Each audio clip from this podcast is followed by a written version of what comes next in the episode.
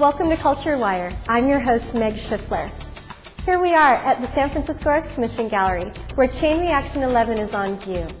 On this episode of Culture Wire, we'll take a closer look at this exhibition, which showcases the work of thirty Bay Area artists in three Arts Commission Gallery locations. We'll also find out more about the history of the gallery as it celebrates its fortieth anniversary this year. And for all of you lovebirds out there, we'll check out a very different kind of wedding ceremony at San Francisco City Hall.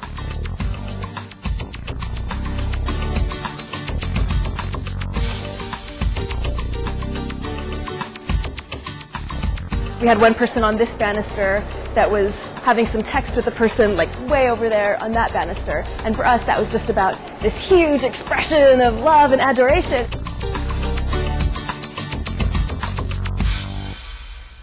As some of you might know by now, I'm not only the host of Culture Wire, I'm also the curator and director of the San Francisco Arts Commission Gallery. two thousand ten marks the gallery's fortieth anniversary year, and we have special exhibitions and events planned all year. I recently had an opportunity to sit down with Director of Cultural Affairs, Louise Cancel, to discuss the history of the gallery, from its psychedelic early days to its current internationally focused program.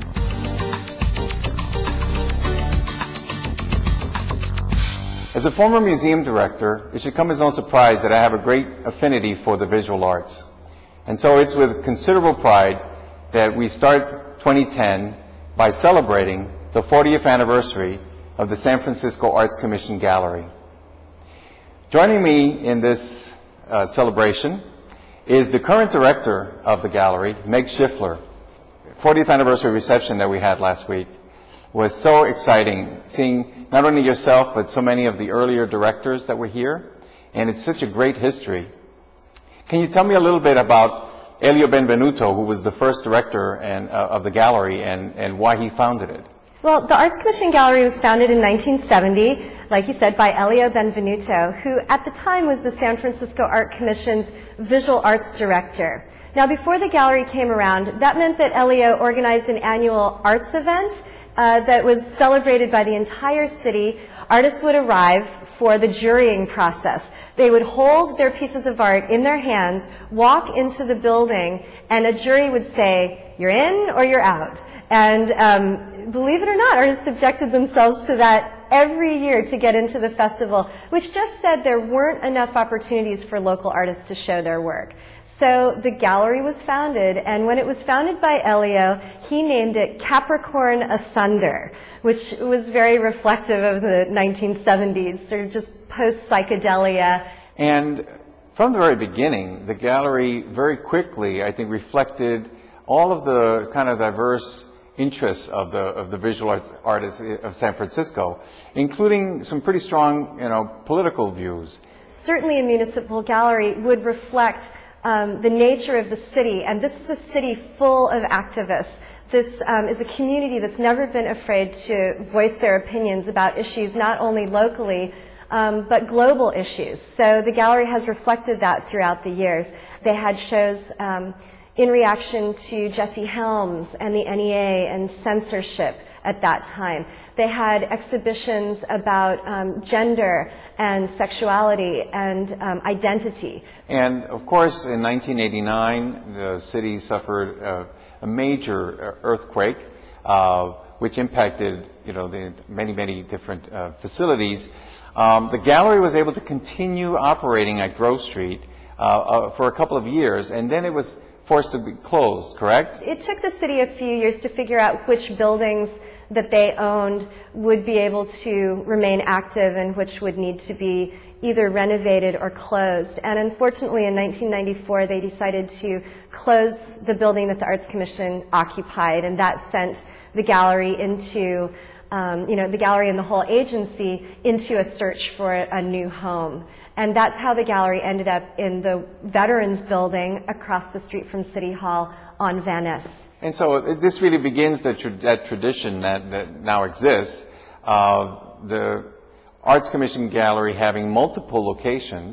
When we had to move out of the Arts Commission Gallery's original home on Grove Street, I think it was very savvy of Rupert Jenkins and the uh, folks at the Arts Commission at the time not to completely give up that building.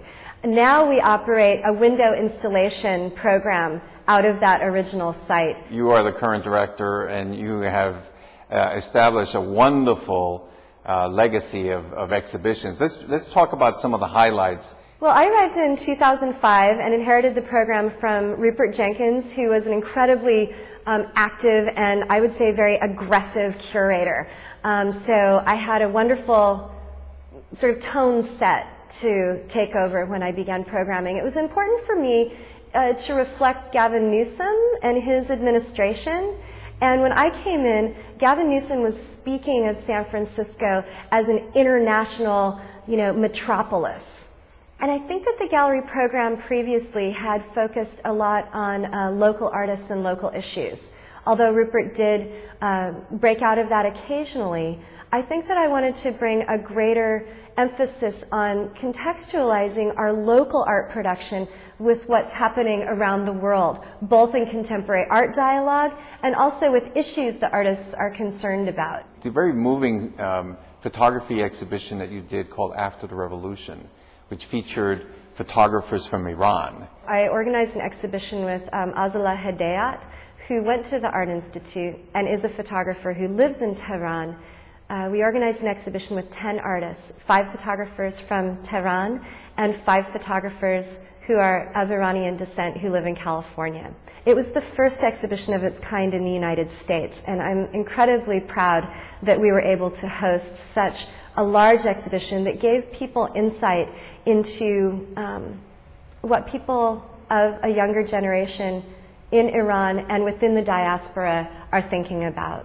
Last fall, uh, the fundraising event that you pulled together called Passport was just a smash, and I just love, could you talk a little bit about Passport? An individual would buy a passport, which is a little moleskin journal, and take that passport to a specific neighborhood on a specific day and walk around to local businesses. At each of the local business, an artist was there waiting to stamp your passport with a custom artist stamp.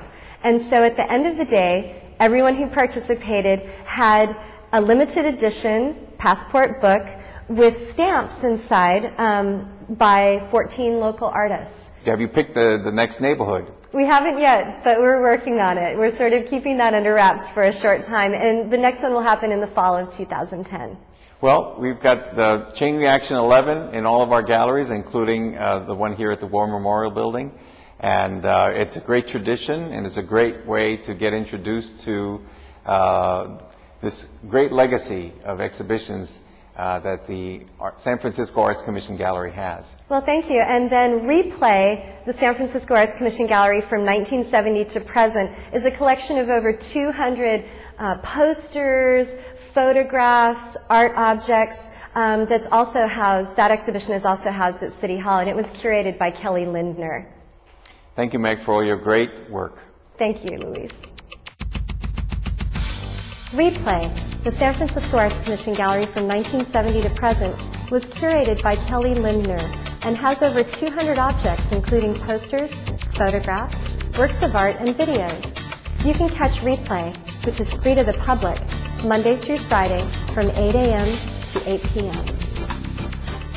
To launch the Arts Commission Gallery's fortieth season, we decided to look back at an exhibition concept that's been a staple for the gallery since it first appeared in nineteen eighty-five.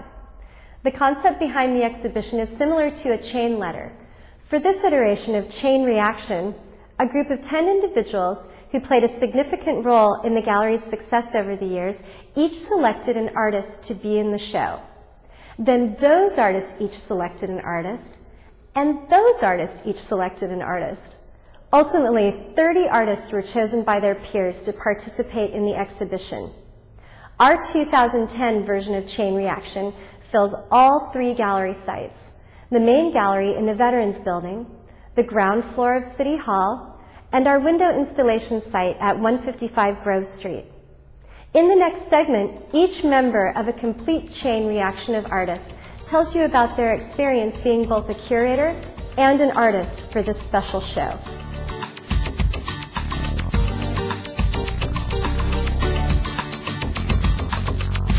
I was one of the artists in the first Chain Reaction show in nineteen eighty-six. I was very excited about that opportunity. The strength of Chain Reaction is it's an in-depth survey of the work that's being done in the Bay Area without a single curatorial voice. The interesting thing about selecting an artist for Chain Reaction is you're selecting an artist, you're not selecting an artwork. It's almost developed on a trust basis, that the first ten select artists, trusting that they will deliver. I picked Michael Arsega because I thought his work would be uh, a great addition to the to the show. He would come up with something that would engage people, would be humorous and accessible without being too uh, without being heavy-handed. The core of the video is really about language, and that is consistent conceptually with the work that he has done uh, in the past. This is a piece where the language kind of takes a front stage rather than it becoming a kind of um, subverted part of my work. I took the Filipino national anthem and ran it through Microsoft Word spell check and corrected the Tagalog version, and it's actually called Lupang Hinirang, and now it's called Loping Honoring, and it's sung by Aaron Neff, who professionally sings opera.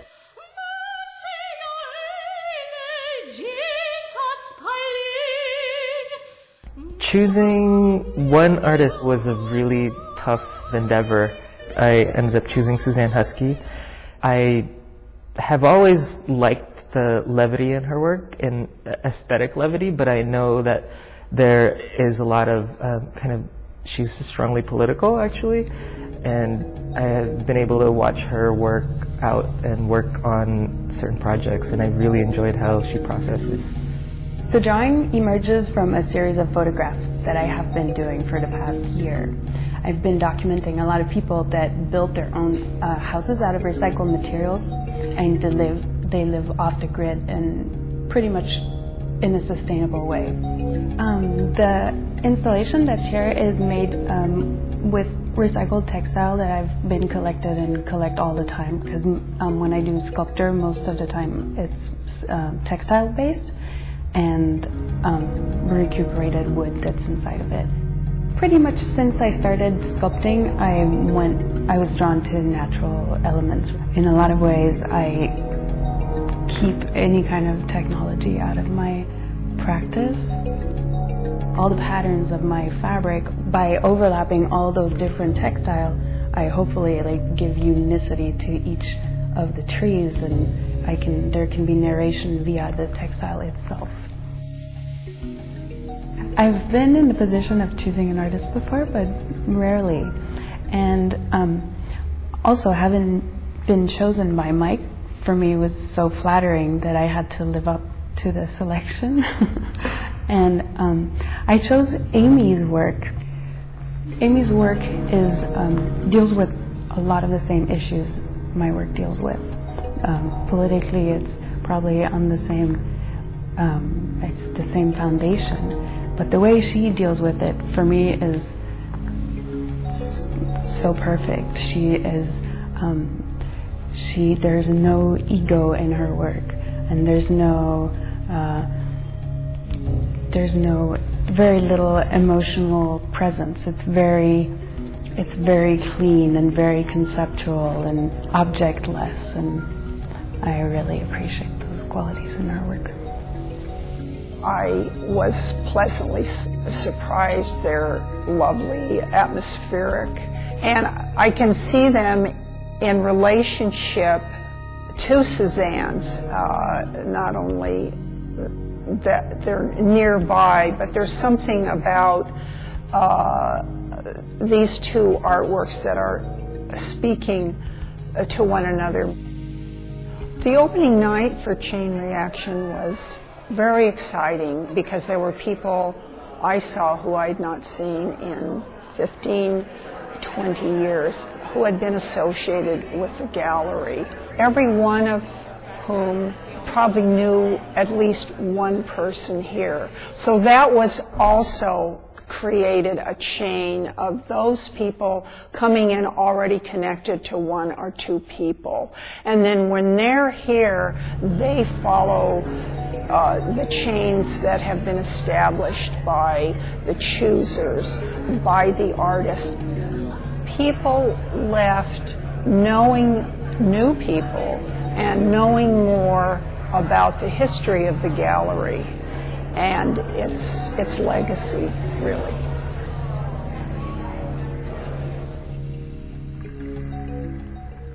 Make sure to swing by one fifty-five Grove Street after dark to check out the work created by the chain reaction of Chris Bell, Elaine Buchholz, and Flora Vaughan. And check out the ground floor of City Hall to catch an all-photography component of Chain Reaction, featuring both fine art photographers and photo essays by photojournalists. And we'll see you at the main gallery inside of the Veterans Building, where you can see the works of artists featured in this episode alongside fifteen of their peers.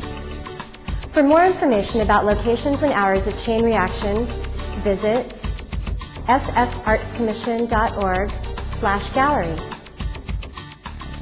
On the eve of Valentine's Day, local performer and choreographer Erica Chong-Shek took over the rotunda of City Hall for the world premiere of Love Everywhere. Approximately forty performers filled the balconies and main staircase, where they sang and danced and exchanged vows, accompanied by a live orchestra. We had the opportunity to meet with Erica and Keegan Marling of Dancers Group to learn more about how this exuberant performance came together.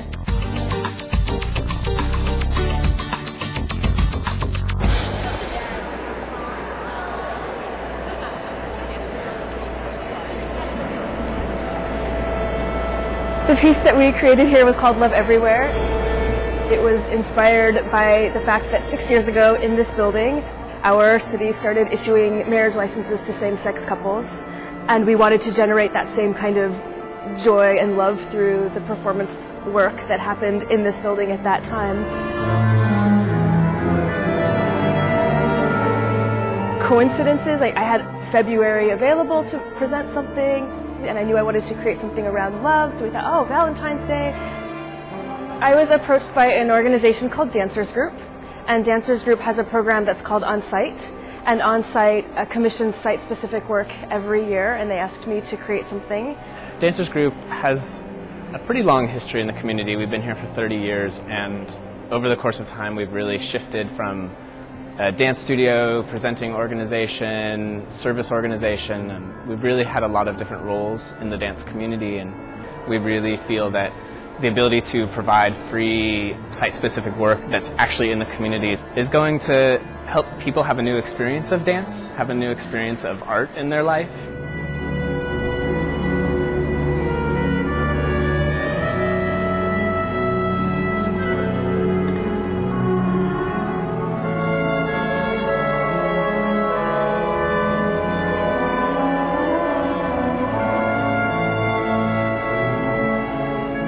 I remember being around the city and around this building six years ago, and there was such an incredible feeling of, of celebration and joy and love, and it wasn't just about tolerance, it was about this really um, wholehearted celebration of, of difference. And that felt very inspiring in terms of trying to create a work that generated that same kind of infectious enthusiasm. I wanted to create something that was so big and so full of love that we just kind of like blast people away with like the love light that shines from the heart. Woo! Ah! I know exactly who you are. I promise to heal you or to help you heal yourself. I think a big part of the inspiration behind the work was really this building itself. Um, just coming into this space and just sitting with the architecture, I was very excited that this is a public space. The space belongs to everyone.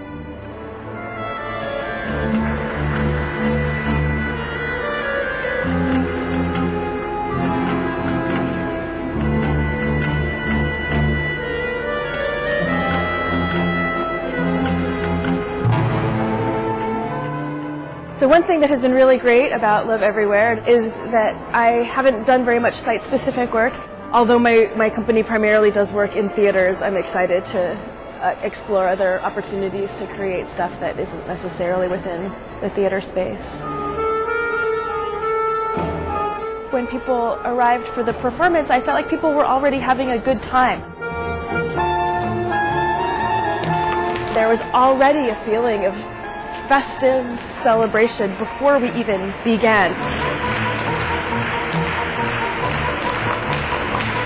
When we were performing, I was watching the performers and I realized that their ability to be present increased because I felt like the audience was somehow more present.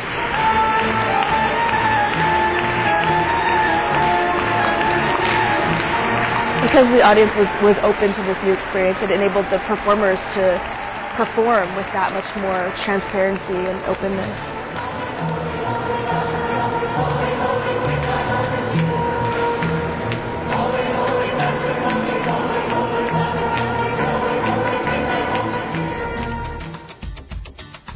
You can find out more about Erica by visiting her website, Erica Chong Shek dot org. And for more information about Dancers Group, visit Dancers Group dot org. On the next episode of Culture Wire, we'll take you to the two thousand ten Mayor's Art Awards celebration honoring world-famous rock and roll icon Carlos Santana. We'll also check out a new program that's transforming spare buildings into dramatic works of art. You can send us your arts events listings or tell us what you'd like to see on future shows by emailing us at culture wire at s f gov dot org. Thanks for watching us on Culture Wire on S F G T V.